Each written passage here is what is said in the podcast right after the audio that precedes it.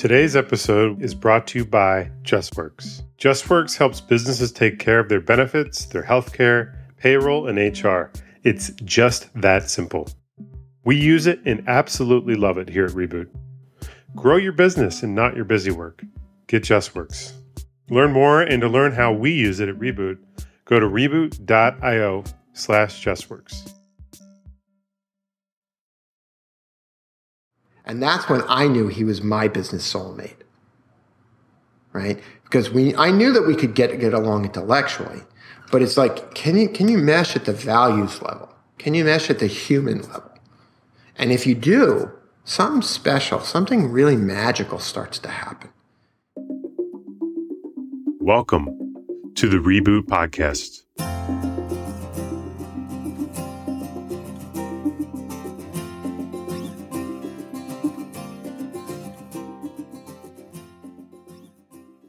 The greatest gift of relationship proves to be that as a result of encountering each other, we are obliged to grow larger than we had planned.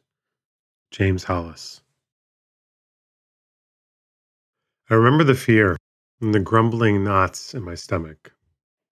I was less than two months away from the birth of my daughter, my first, but smack dab in the middle of helping birth a new company, the one that ultimately became Reboot and just starting to work with my new partners. The fear and the stomach grumbling were the result of an inner argument. One voice spoke strongly I need to do my best. I need to work hard. I need to earn my place in this new partnership.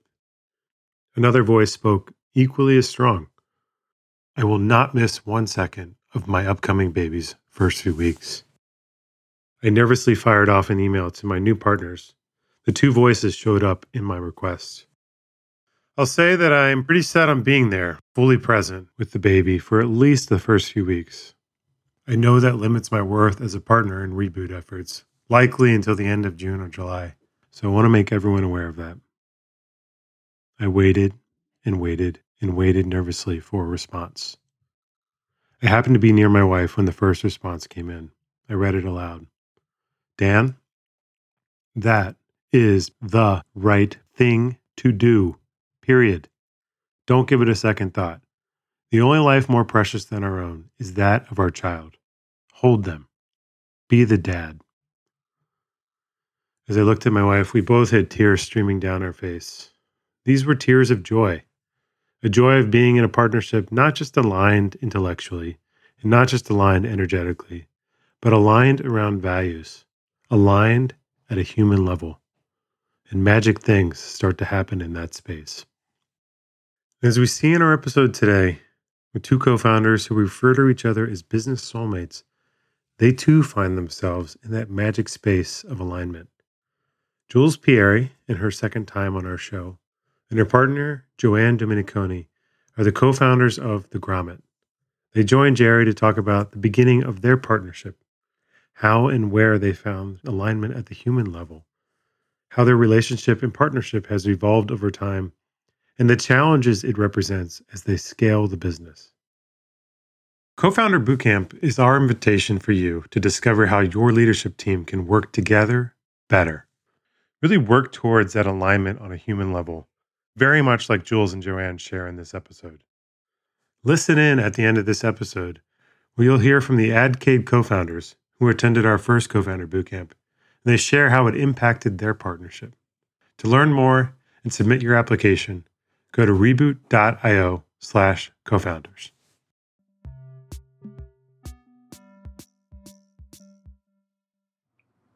Hey, Jules, it's good to see you again. And Joanne, it's a pleasure to meet you. Hey, Jerry. Hey. Jerry.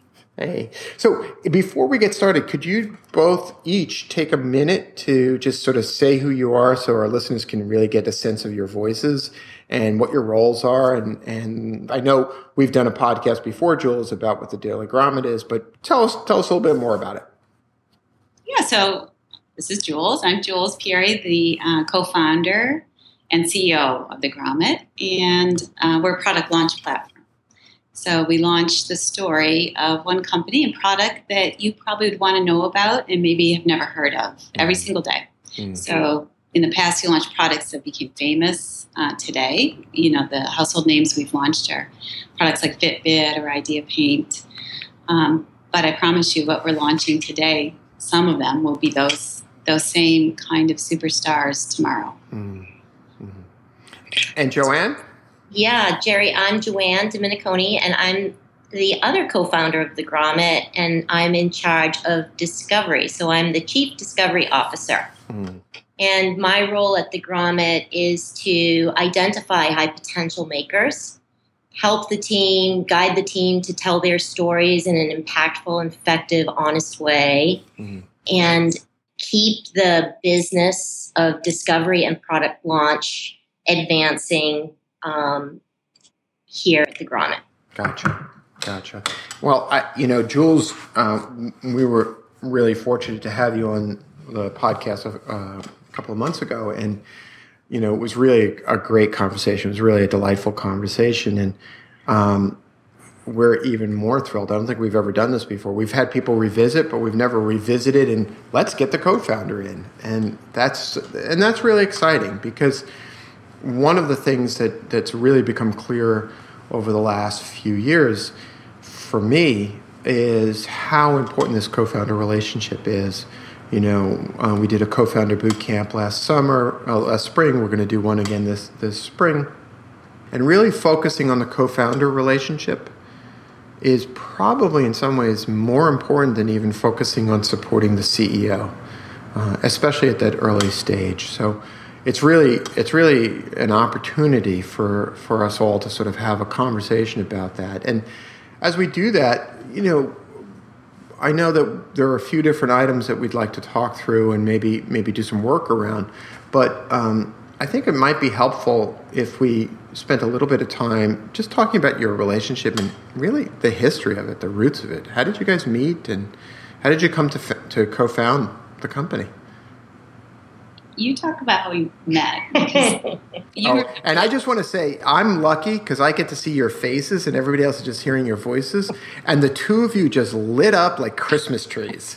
so that makes me really happy. So I know we're on to something good. so I'll, I'll, I'll, I'll go first. All right, you go first, Joanne. I think the year was 1993. Oh. Ah. And I was the vice president of product development at KEDS I was overseeing design and um, engineering and sourcing, uh, line building, and we were growing like crazy. KEDS was, you know, uh, you know, having record quarters, and we needed some additional additional help. And so I was interviewing or helping interview talent to build the team out for the next wave of growth. And in walks Jules Pieri to my office. She had a red dress and red tights and yes. shoes on. Yes. Like, whoa. and we talked for an hour, and it was really amazing. It was, I, I was immediately struck by her um, insightfulness, um, her, um, while being humble and, and humorous too. I think we ended the conversation talking about sharing job sharing. She had just had uh, her second child, and I had a two or three year old at home, and both of us were trying to kind of have it all. Mm-hmm. Uh, really kind of engaged careers, but also being a great, raising a great family. And we were challenged by that, but we had a lot of alignment on, you know, how we wanted to conduct our lives and I knew that I had found kind of my business soulmate, um, or I thought maybe I had found my business soulmate in that conversation. And of course, our relationship grew um, over, I think it's been 17 years now. We've been um, friends. Been, uh, actually, longer. Has it been 1993? 23. 23. See, that's how that we lost eight years. That's 23 years. My goodness. Yeah. Wow. So we didn't end up sharing the job. I remember saying, I'm no miracle worker.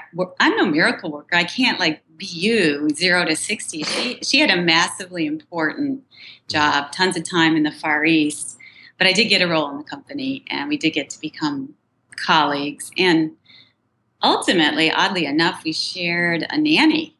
Oh, wow. was the other way we got to know each other. Because I learned through that that you see you get a lens on somebody through their um, their children and their family in a way that's pretty special. Yeah. So I liked what I saw at work, but this kind of funny glimpse of uh, what I saw through Joanne's children completed the picture. You A great picture. You know, I, I, I'm so struck by uh, Joanne, your term business soulmate. I don't think I've ever heard it put I that just way. made it up. Well, that's what you do, right? You make up stories. You're you're good at this. But but it's brilliant. And and you know what it what it meant to me was, you know, not just alignment intellectually, not just alignment energetically, like how hard do we want to work? How do we drive ourselves? But also alignment around values. And, you know, and Jules, to your point, getting the lens about who this person is by seeing their children and seeing their family. And it's really um, quite an expression. It, it, if, if I can share it, it, reminds me of the first time I met Fred Wilson, and we decided to go into partnership together. And what happened was um, Mark Pincus, who of course folks know as having founded Zynga, Mark had been hounding. Fred and I looked at funding one of Mark's companies in the early day, Mark and, and a, a fellow named Sunil Paul. And Fred ended up funding the business, and I didn't. I was with CMG Adventures, and there was a big fight and all this stuff. But Mark, you know, still thought of me as a resource and would still call me relentlessly and, and try to ask for my advice on how to deal with the press and things like that as a former reporter. And I was walking through the airport one day, and all of a sudden my, my pager goes off. That's how old this story is. And it's Mark, and I'm like, oh, geez, what does he want now, right? And so I, I was like, all right, fine. And I call him back, and I and I said, what is it? And he goes, Fred Wilson is leaving Euclid Partners. You guys should be partners together. You're perfect. I'm like, oh, that's interesting. So I get to get, I, I email Fred, and we start making plans to have lunch. And here's the part I, I was really thinking about. The night before we're supposed to get get together, he cancels lunch on me. And he cancels lunch because he forgot that he was supposed to attend his daughter's kindergarten graduation. And to me, that was the best possible reason to cancel a lunch with a potential business partner, was for his daughter. And that's when I knew he was my business soulmate. right? Because we I knew that we could get get along intellectually, but it's like, can you can you mesh at the values level? Can you mesh at the human level? And if you do, something special, something really magical starts to happen. Um, and so I love that phrase, and I'm going to steal it and use it relentlessly, and I may not even credit you. It's funny you use the words values. There's this something that uh, I don't think I've even told you this story, Joanne. We were both working in the same company, I sometimes would get trotted out into a training session that HR was leading around something. Values, I think, was the topic even. And I thought, how do I crystallize values in a way that it transcends all the teams in this room because we don't all work on the same thing? And I landed on the story of Joanne's son, Alex, and my son, Dane, and how um, my son, Dane, had two good friends. Alex is one of them. Um, and then Jonathan was the one he saw more often, our neighbor. And we did not share the same values with Jonathan's family. So when Jonathan came over, the nanny and myself knew they can't go in the basement together alone. Jonathan, Wow. Jonathan Dane, like that's not okay with me.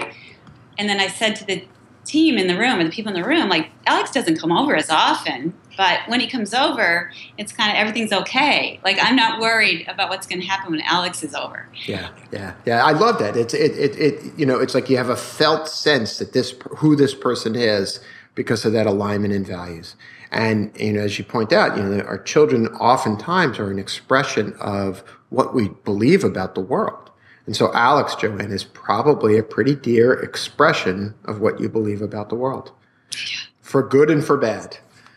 He is. He is. But the interesting thing is, we are not the same person, though. We are very different people. hmm But there's that soul that is aligned. And, um, you know, if I was to think about Jules, you know, she's thoughtful and um, thinks about, think, she's a more of a thinker, and I'm more of a doer. hmm Um, you know, and I think that that's another reason why our relationship works.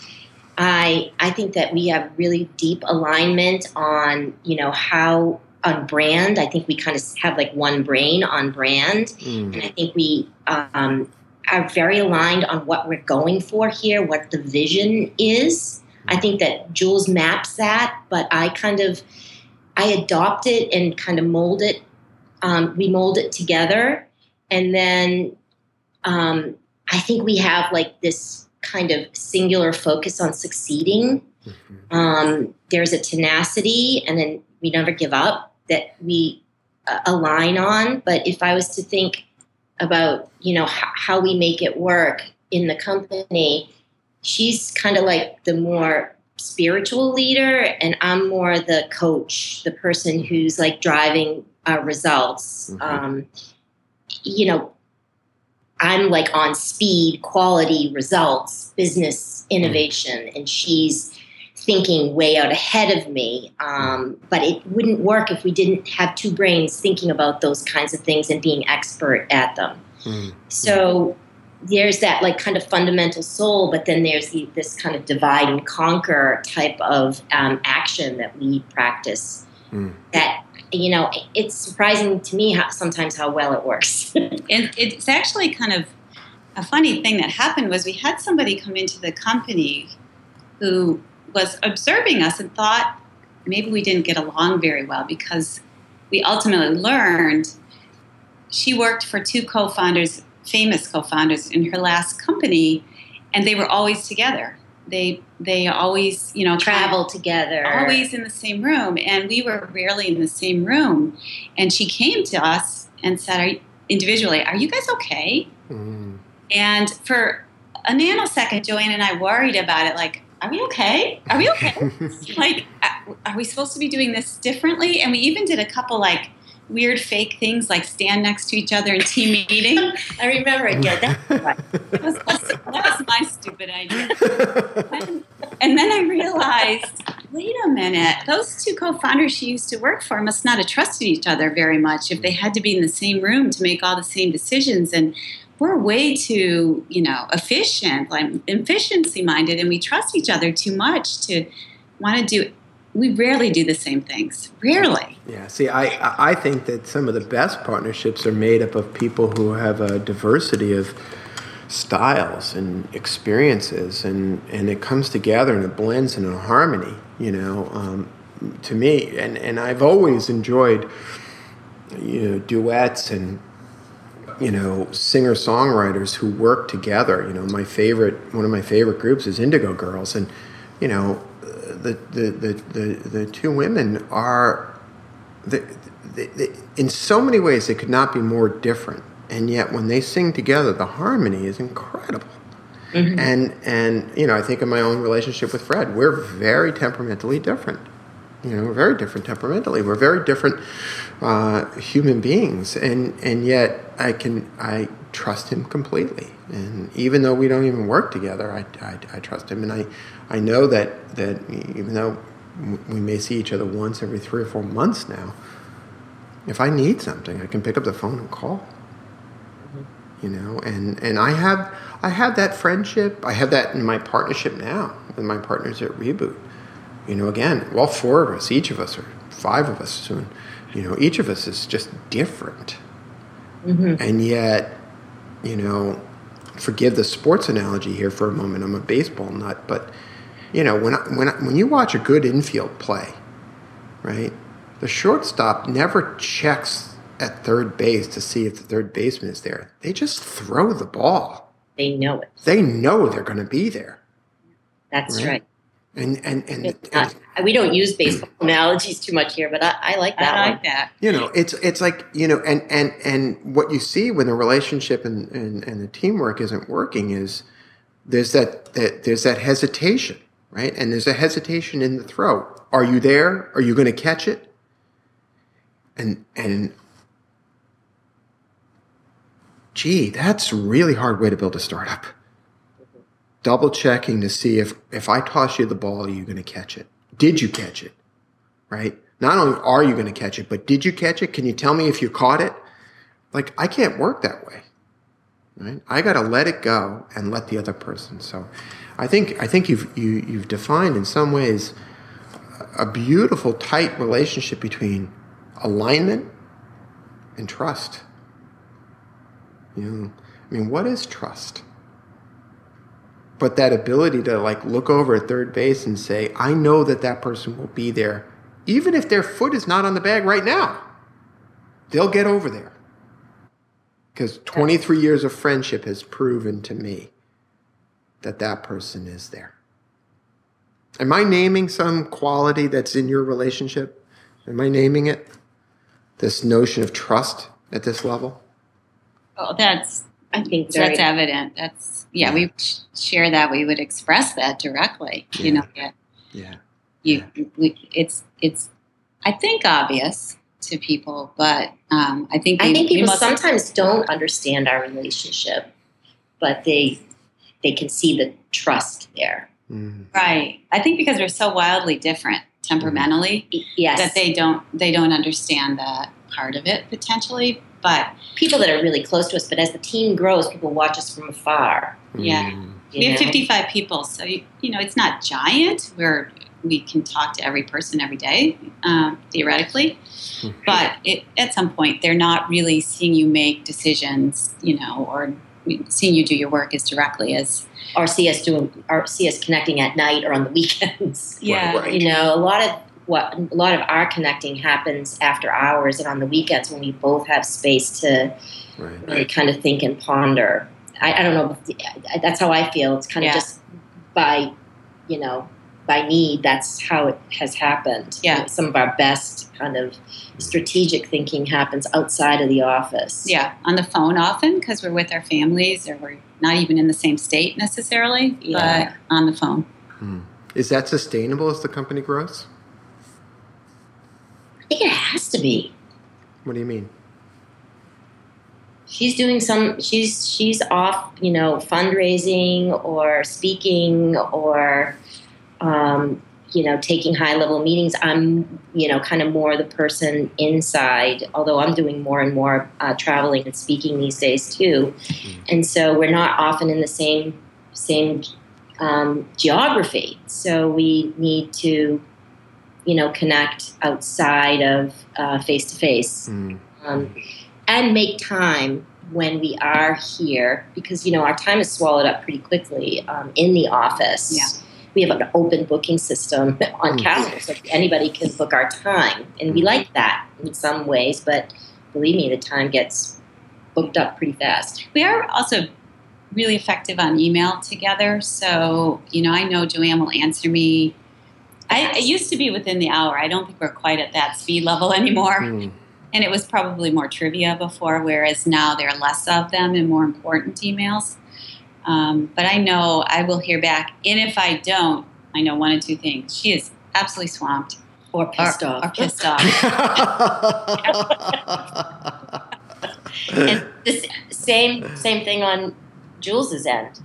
you know, I know when I've pushed a button, and that's the other thing. You have to be able to push each other's buttons to create that tension, so that you can advance a decision that you know is hard to dis- to make, Yeah. and that happens. You know, and you know she's got her territory, I have my territory, and we have to find alignment. So, you know, it's not like the, the it's not what I like to the trust is really kind of rooted as a foundation of our relationship but we're strong enough to have disagreements and know each other well enough that you know oh, she's prickly on that one you know but I got to go for it I, Right. I got to get an answer Well, here I'll give you one of my favorite quotes, which is from a, a, a brilliant uh, Buddhist psychologist named David Richo.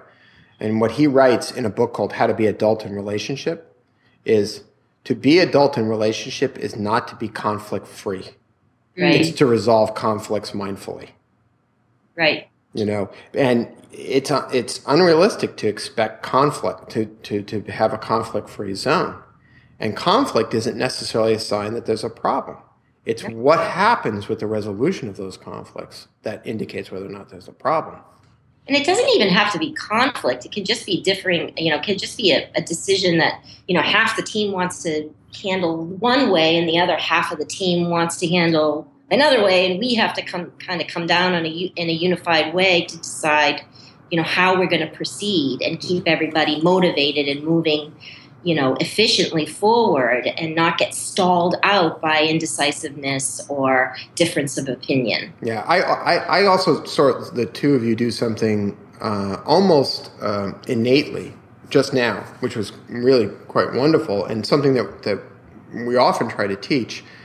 And that is really uh, what i would call giving each other an operating manual or more than that um, uh, you know, I did a podcast interview with with the founders of something called the Center for Collaborative Awareness, and they they they have a process they call the Blueprint of We, and what it does is it takes new partners, whether romantic or business partners, together, and they say, okay, work through these issues. When I'm pissed off, this is what I do, and this is the way to approach me.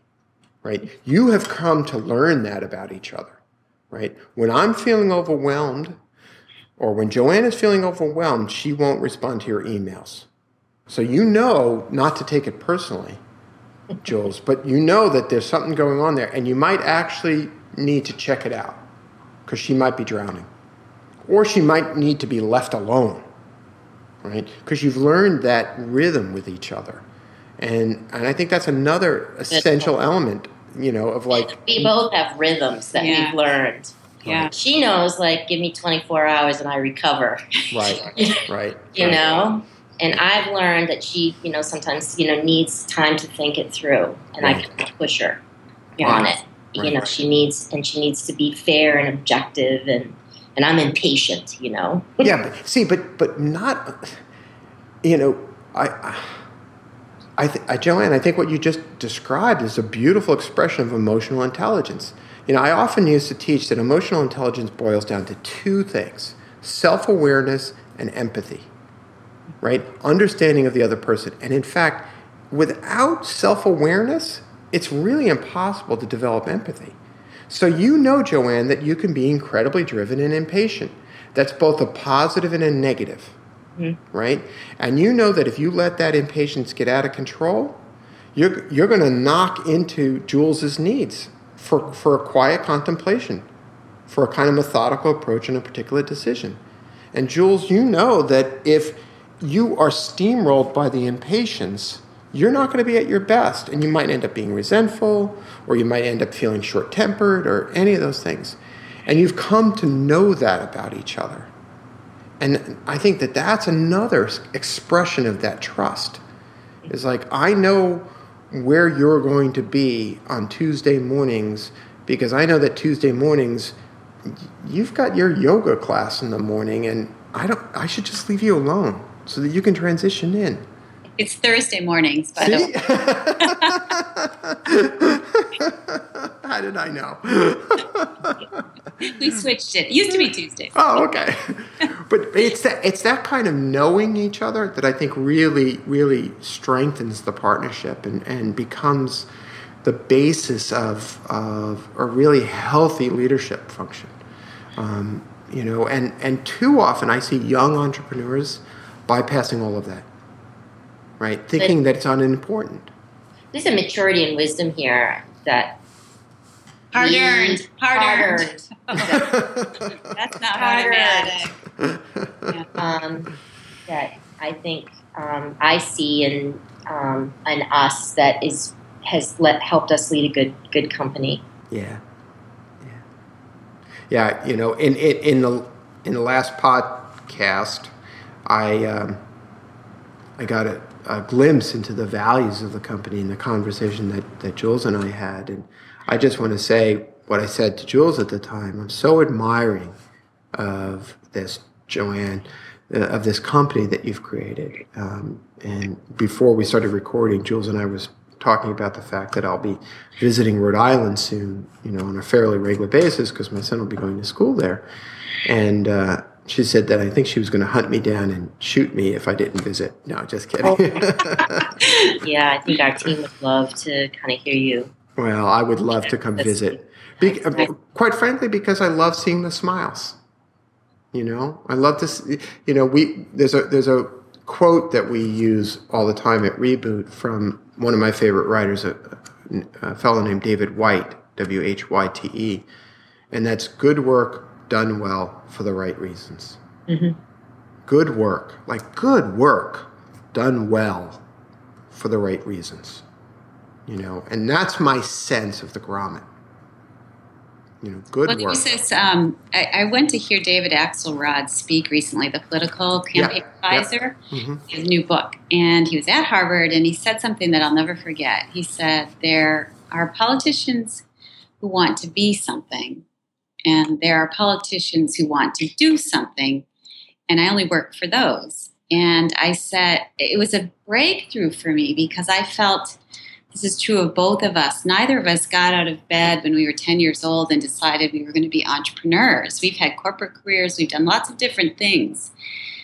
But this itch of the grommet, the business opportunity, and the need of in the world, it's good work, what we do, is so big that we felt it had to get done, whether it was by us or not. And because we do enjoy the entrepreneurial side of it, it that's not a not a necessary evil. It's it's it's what we do. But I love that we're entrepreneurs because we want to do something. I love that. I, I think it's a beautiful expression, and and and and it, and it really speaks to the healthy part of the obsession, if you will. The healthy part is I want to bring forth something in the world of meaning and consequence. You know, um, I, have got a little bit of notoriety, and it's so easy for the, the egotistical part of my my character structure to, to be satisfied and dance. But the truth is, what I'm more interested in is people having a genuine, heartfelt conversation about the existential challenges with work. If everybody has that, and I don't have to have that conversation anymore, but I could just sit around the fire and read good books, I'll be thrilled Mm, and my ego will be a little bit lost. But but really, that's what I'm. That's what motivates me. Good I have work. news for you, Jerry. You have tremendous job security. you will never ever be able to retire. I'm sorry. It's the truth. well, I've warned my partners. You know, i will be 52 this year. They've got eight years. That's it. I'm done. we'll talk to you in eight years about that. oh, you're both sweet. Thank you. Well, one of the thoughts I thought would that, that sort of occurred to me would be how do you keep this going as the company scales? I mean, you already talked about 55 employees, and we, we touched upon briefly even before we started recording the notion of you guys staying in touch and how do you do that? And you know, uh, you know, if I, if I may, I know you've got fundraising on the landscape in front of you at some point, and and you will be successful. I can feel it, right? So as that goes forward, how do you hold on to this? How do you hold on to this? And I and I, you know, the, the, the listeners can't see me. I'm pointing to the two of you, so I'm pointing to the space between the two of you. Well, you're supposed to tell us that, Jerry. oh, well, don't you know that a good coach never provides the answers, but only good questions? We're on to you. yeah. Um, well, the thing, when it's hardest is when when our travel schedules are uh, misaligned, you know, and and we've had a pretty good summer. Actually, you've done more traveling than I have, which is unusual, yeah. and so one of the things we do let go, we have this regular touch base every Friday when we're in the office, but for a while there, when I was traveling, we wouldn't necessarily have that by phone. And yeah. we've been better lately. Actually, yeah. we'll do it by phone when we have work from home days and things like that. So I'm just thinking out loud. That's one thing we probably have to commit to harder because here's the thing there are other people on our team who always appear needier than yes. Joanne does to me right? You know, unless she's, you know, really tough situation. Everyone else, you know, she could probably wait. And I even did that to you last Friday. Yeah. Because I was dealing with sort of a higher, you know, kind of higher, a longer list, basically. And you started to say, well, I have some stuff that's kind of minor. And I said, could you please not tell me? Yeah. I just can't have it in my head right now, more hmm. stuff. Mm-hmm. And so we can sometimes cut those corners where, um, and maybe in this in this situation where there are going to actually be even more needy people, mm-hmm. um, we can't really afford that. Where we've we've we've sometimes drafted off of that, like Yeah. knowledge that okay, we're okay, we're okay, we're okay. Well, it's it's in in a sense, it's like the trust is so strong that you trust it too much, Yeah, right? Yeah. You, Yeah. you, you know, you like Yeah. almost. You know, we had a year Yeah. maybe ending fairly recently where I took a lot for granted, maybe. Yeah. You know about that that um, I've sort of backed off on and said, wait a minute. Um, we're moving fast here and we're changing a thing. lot. I can't just assume we're aligned in the ways we've always been. That's right. Speed, speed, and just the sheer number of initiatives that are happening at all times, and the kind of friction and tension that kind of can be created when you're driving at something, probably with not enough resources, and then you hit a bump in the road, and I expect her to react one way and be, without this talking, and and she reacts differently. Everybody gets confused even more Yeah. dangerous, not even between ourselves, but for the team who is responsible for advancing things. So that is, I think that is the reason why we need to, you know, at least have that one hour touch base every week, um, you know, and uh, cons- pretty consistent, like FYI, like this is what's going on. mm, Um, even if it's by email. Part of the Um, dynamic is that I'm reading the universe all the time, right? I'm out there, I'm getting external feedback, I'm seeing, you know, technical or competitive or, you know, economic moves, whatever, which aren't necessarily immediately important, but I know I have to work them into the mix. And I'm trying to communicate those, translate those back to the company, mainly to Joanne and my direct reports. And if she's in the middle of a, here's reality today, Jules, you Yeah. know, moment, which she is a lot, um, that's not going to land for her. It's not going to be important to her, but I have to keep going at it because I do know she will care once she has time to think about it. right. And then in the meantime, I'll be proposing ideas that advance the company that are pretty far cry from the reality we can achieve today. Yeah. And I'm pretty oblivious at times to that reality. She doesn't let me stay oblivious very long, but Mm. it's she can count on, you know, some gaps in my knowledge and I count on her to fill them even if I don't like it sometimes, frankly, because I just want to be told, "Yeah, we can do that." mhm. and she's going to say, "Well, here's you know ABC," and she's not obstructionist. She's No, I Um, generally can see her where she's headed with it.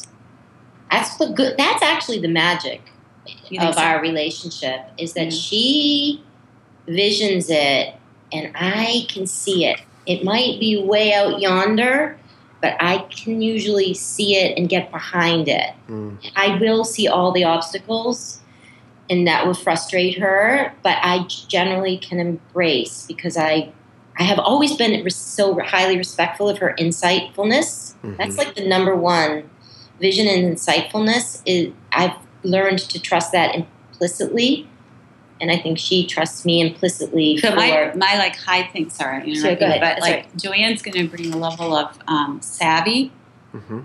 to the business that I don't bring, and she's also going to see around corners that I don't see, like the implications and the interrelationships. yeah, Um, and she's always driving to the same goal, so it's not like we are run, going down different highways. But Yeah. um, if, like, the work I have to do, and it's hard sometimes, is to get her, like I said, to see kind of like, for me to communicate thoroughly enough so she can really understand what I'm talking about, because sometimes I speak in shorthand. Yeah. And, and then, honestly, she can often improve, you know, usually improves on the how we're going to get there part. yeah, Mhm. So, but sometimes there's a lag, and that's Yeah. hard for me. You know, that's definitely hard for me, and it's a strain on Joanne because I'm like, rah, rah, rah, rah, rah, rah. I want Yeah, this, I want this, we should do this. You know, I'm scared about this. We and need I'm this. still pushing on like six months ago idea. You know, Right. Still like trying Right. to get that Right. under the you know get get that adopted by the rest of the team. You know, sometimes they struggle to understand.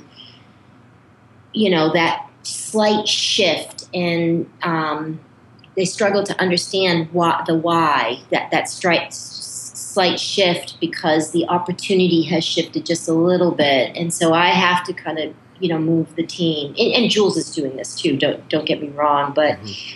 you know I'm more in the you know um, the weeds, if you will, Mm-hmm. um, kind of you know, kind of really riding the business w- via um, instinct. I have good instinct, business instinct, and I understand the business at a very visceral level, and so I can see opportune pathways to meet up with her vision, Mhm. um, and that's how we make it work. If that makes sense, that was a little bit. It does. It does. And, and I, I want to bring you back though to to um, that was that was a beautiful explication of the way in which you work together. And um, you know, I know that when you re- when you listen again to this, you'll hear yourselves describing the relationship in a beautiful way. And I let it let it go because it was really important for you to be able to express that. Because I, I find sometimes that expressing it not only helps the other person but helps ourselves really solidify what it is that's going on. So that was going on. Jerry, I'm thinking about our team because a lot of people That's what I was going to ask you about. work, Yeah. and I'm thinking as we're talking that this is going to be helpful for our team. Yes. understand, you know, Well, I'm going to go one step further, Joanne. You Yeah. don't have to rely on Jerry's podcast to tell the team. yeah, You could actually take some time with the whole team to talk about the fact, for example, that sometimes you are each responding to the needier children and leaving your business soulmate to the side and, and taking them for granted. kind of. Yeah, like we all did, right? We're all three of us have children around the same age. You know what it's like when they were two and three. right? yeah. Well, it's not even just people; it's about needy business. You know, yes. Business that is like, can you know, kind of suck up your entire day. Right. Um, So so let's take it up a level because you you've put the question to me in a way, and so what I did was a little Jedi mind trick because I got you to answer your own question, right? Because now I'll show you that you gave yourself the answer because the question on the table was how are you going to scale this space between you as the organization grows? And what did we just describe? Oh, Jerry encouraged you to take this knowledge that you have about each other out to the larger company, yeah, right? Take this very, very special gift that is the relationship between the two of you. Because I will argue very strongly that this is what makes the grommet special. Is the space between the two of you. And let everybody else in. Let them understand. So that they understand that when they fill Jules's calendar on a Friday afternoon, they've knocked Joanne out. And Joanne has to be on the calendar. And Jules has to be on Joanne's calendar. And it can't be, well, we intend to do this every Friday. It Yeah. actually is written in stone. Yeah. Let me ask you a question, though, Jerry. How do you um, how do you do this in a way that is healthy and doesn't exclude other people who very much, you know, want? We don't want to run the Jules and Joanne show. You know, that's not scalable or that's not aspirational for other Yeah. people. So, um, How do you do what? how do you let you, you talk about the space between Mhm. us but there has to be that kind of healthy space you know you talked about an infield so there's a catcher and first base second baseman too Yeah. right like the short, shortstop and third baseman aren't going to win the game alone and How do you pull more people into the circle? yeah where they can have It's it's actually difficult but easy to express. Okay? You pull more people into the circle. What do I mean by that? When was the last time you had a senior team offsite? yeah we're bad at yeah, that we are back. hmm How did I know that? I knew that because the two of you are working well, right? Whereas if there was conflict here, you would be reaching out to the, the team. But because this is working well, what you want to do is slowly expand the circle. Anytime, and this is just sort of a Jerry general rule of thumb, anytime we're working with the senior team, we're working with senior managers, and the question arises that says, how do we put that very question to the team? And by putting that question to the very team, the team co creates the answer. So that if the question is, how do we scale so that this is not the, the Jules and Joanne show? ask the team. They live with you every day. They have feelings and ideas. I guarantee you. They're going to come to you and say, How about every other week that meeting is expanded? Are you having weekly senior team meetings? Yeah, we do that every Monday. Mm-hmm. Working on um, improving that meeting. Yeah, because basically we know it's not all it could and should be, and so we're making some advances there. And it's a TBD if what we do is the right solution. Who's taking responsibility for improving that meeting? Well, we did it collectively. We actually had. I like that. Good. Okay. Yeah, yeah. I like that collectively. You know, because because that that's the thing. Because this is the tricky part, right? When you start a business, it's all on the senior team. It's all on the senior. It's all on you guys. All the vision, all the direction, all the answers, everything. And my my favorite writer, Parker Palmer, calls it a, a form of functional atheism, where the leader has to hold all of the answers. What should we do?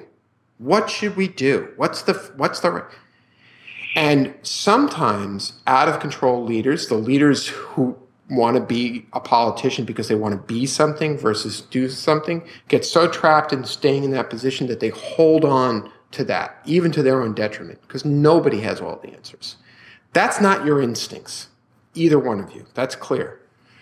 And yet, sometimes the team inadvertently, subconsciously wants to maintain that structure.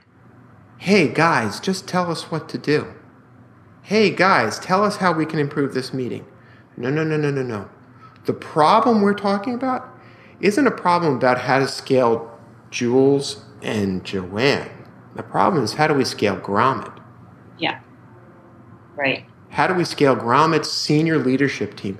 And that's a problem that's not your problem to solve. That's a problem that the team's problem to solve. Right? What your responsibility is to do is to make sure that the team is focused on that problem mm-hmm. and has the tools they need facilitation, training, communications, the condition, the right conditions, the right set of values, has the tools they need to solve that problem but try to resist the impulse to solve that problem for them. For them. Because in solving it, you actually end up repeating the lack of scaling problem. Yeah, yeah, yeah, yeah. Makes sense. Right? So we want to use the problem as a demonstration of scaling the team. And so th- this question, which is a beautiful question, which is how do we maintain this specialness here? connectivity with the two of you, commitment to communication. You already started expressing the other thing, which is, Jules, you, you were so open and, and, and brave about it. You said, you know, look, I, this is what I, I, I kind of give you short shrift here, Joanne.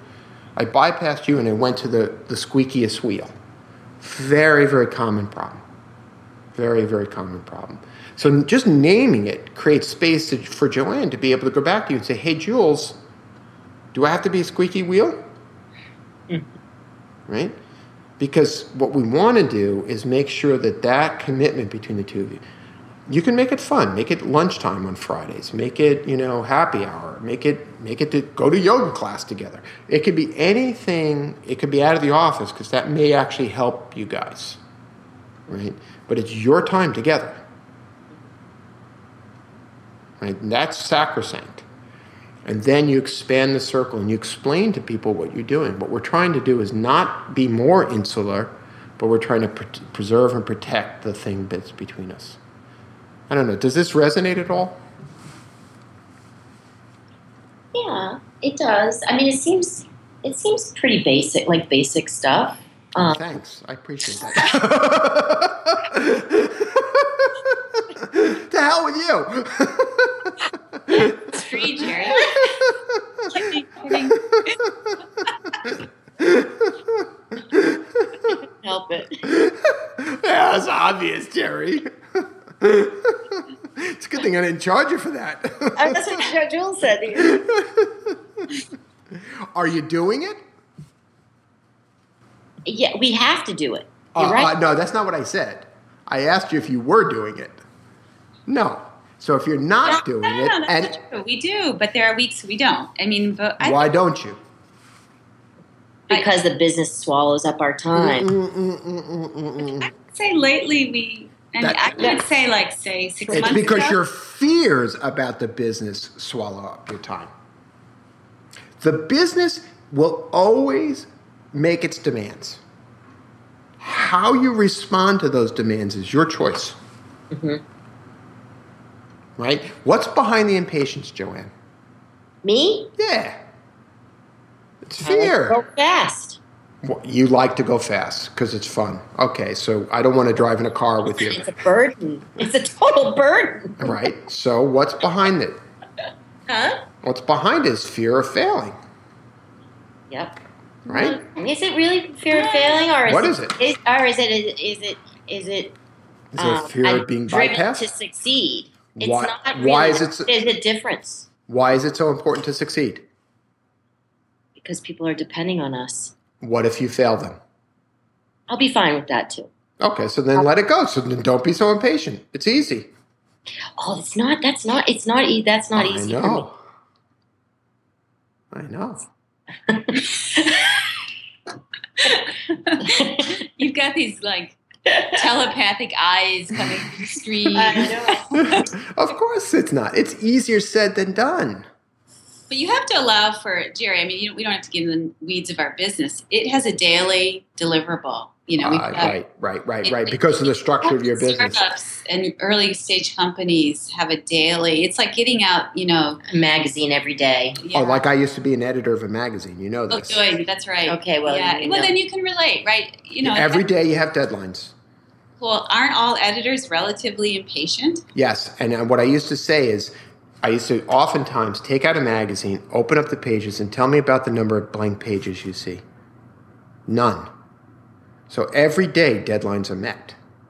So I get that feeling. I know the feeling. Trust me, I know the feeling. My my only point is this: as you scale the business, Yeah. those demands, those daily demands, as you put it, Jules, that they're just going to increase Yeah.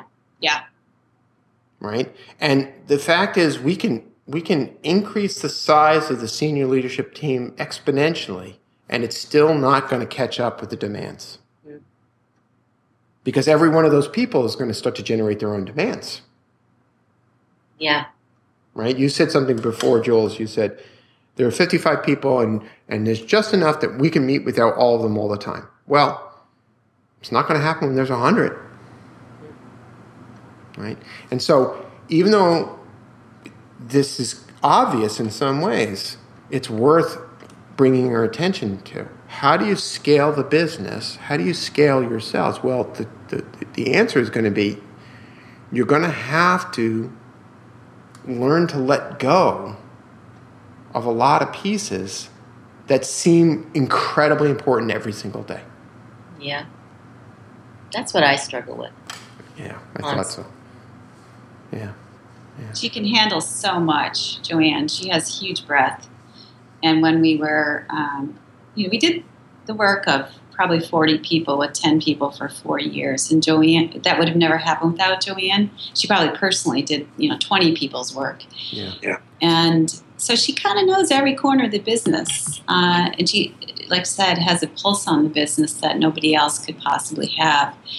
Or at least it would take a long time before they would to have her kind of level of experience. And yet the business has changed, evolved, and has scaled. We've grown, geez, I haven't done the math lately, but we've probably grown revenues 700% in the last Wow. couple of years. And, um, you know, that's required staff and the team much more, you know, efficiently, properly. It wasn't ever going to scale if Joanne tried to be 20 people for that much longer. Mhm. Um, but she can't possibly know all the corners. Nobody could, right? And so you have to be able to know the second baseman's ready to catch two. Obviously, I mean, do you, I love your analogy. Right. Um, but they also, you know, they have to um, develop some of the same instinct. It won't. Ne- it will, no one will ever be Joanne. I I could never be Joanne. So that's that's obvious. But um, but they have to have their own instinct and actually, you know, surprise Joanne with some of their own uh, getting ahead of her. Sometimes too is really helpful because she can't be everywhere anymore, and she doesn't try to be anymore. She can't. But yeah. Well, I, I think w- one other analogy that might be helpful to hold on to is that you're, you're, the two of you are starting to sh- transition where your responsibilities used to be to actually build the products and services or to build the services in effect. And actually, your job now is to build the company which builds the products and services. Yeah. So, Joanne, all of that prodigious talent is really about building capacity more than it is about actually producing output. Mm-hmm. And that's can be that can be a really difficult transition for high achieving people like us because we're used to getting a lot of stuff done and getting a lot of self worth out of getting a lot of stuff done. And we have to find that self worth by looking out at the team and remembering something that Lao Tzu used to say. Lao Tzu, the founder of Taoism.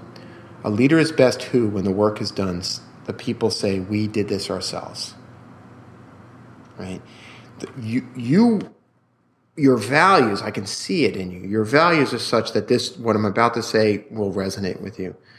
10 years from now, you're going to look back and you're going to look at this company and you're going to say, what a great thing they built. Right? What a great thing those people built. Right? And that's the opportunity here. Right? And that's how you're going to scale the business. Yeah. And in effect maintain the specialness of the relationship here. I think you actually get a lot of joy out of that and have done that. Yeah. You know, you love Joanne loves to sort of form people and see them grow and and then not need her. You know, she's she enjoys it. you were just telling me about someone yesterday, you know, in Yeah. that vein, like Mm-hmm. she's off and running, you know, this person Yeah. and the person thinks Joanne's an amazing mentor. Um, She probably is. oh, she is. I know this. You know, it's, Yeah. you did that, kids. I've seen this for years. That you Mm. love to. Yeah. But I have this reputation for being what is that word? And I, I, I don't like it, but like what is that? Um, You're relentlessly dissatisfied. Mm, relentlessly dissatisfied. That's a terrible thing, but no, it I is, say that about you. I don't know if anyone else says that about you. I say it because it's about quality. You know, it's about speed and quality and results. yeah, but you start with yourself. Yeah. Right. So where it works well, actually, I, this has been a good week so far. And one of the reasons, if I try to decode it, is like the ordinary stuff is going well. You know, everybody's doing what they need to do, and you are doing advancing something really important strategically this week. Mhm. You know that you're super excited about, and no one else could probably do it because you Mm. like to do the hard things first, like the things that are that wouldn't be fair to ask somebody else to do because you don't even know how to do them yet. You Mhm. like to do that, like pioneer, bushwhack, mm. and and, and it has Rambo stuff. I Yeah. like yeah, yeah, and like somebody came out of the meeting like a new person, but kind of wide. I've never seen a meeting like that because she could just go like the person. There were five men on the other side table, and three of three, I wasn't in the room, but three people on our side. And one of the men on the other side table looked at Joanne and said, "I can see in your eyes you're honest. I can trust you." And she's going hard for what she wants. that's a big compliment. I was very happy. To, Yeah. I was. He said that, But you were moving the business like you weren't sitting there, you know, giving away the store or not being, you know, making it a 50-50 and it was all new stuff. Like we don't know if this is going to work. totally, yeah, totally, totally out in front of the business, but important if it, we can make it happen. Right. That's what like a new drive. product, a Yeah. new product, piloting a new idea. Anyway, Mhm. that's what I get excited about. well, I'm, I'm, I'm going to take this pause to actually thank the two of you because I feel like I feel honored.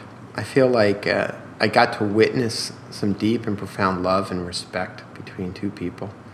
Um, and I feel really fortunate.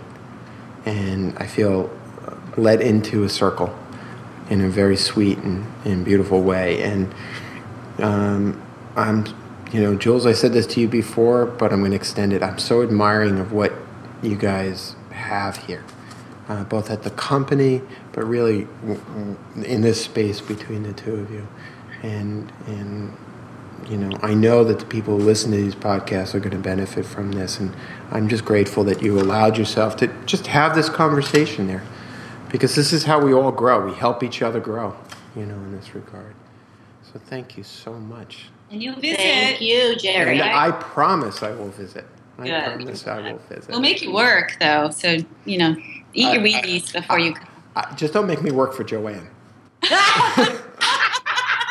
I, I, I hear she's relentlessly dissatisfied. Thank you so much, guys. Thanks, Jerry.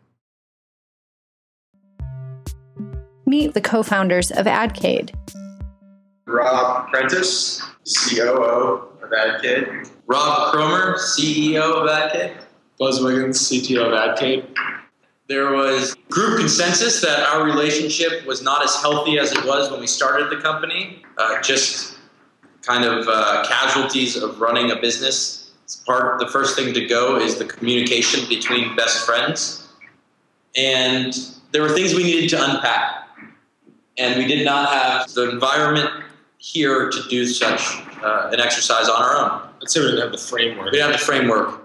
And it's not to say that we haven't done things that bother each other since boot camp, but we've made it like a point to sit each other down and, and just say it. So you don't build up resentment, you don't feel as though you're you're holding something in. You just sit them down and have a conversation about it and tell them how you feel.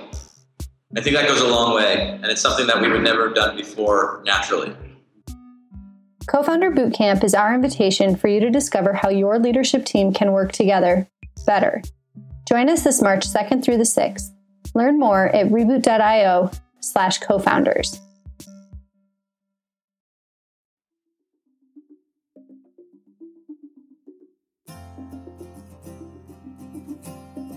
So that's it for our conversation today. I know a lot was covered in this episode, from links to books to quotes to images. So we went ahead and compiled all that and put it on our site at reboot.io slash podcast. If you'd like to be a guest on the show, you can find out about that on our site as well. I'm really grateful that you took the time to listen. If you enjoyed the show and you want to get all the latest episodes as we release them, head over to iTunes and subscribe. And while you're there, it would be great if you could leave us a review, letting us know how the show affected you. So thank you again for listening, and I really look forward to future conversations together. How long till my soul gets it right?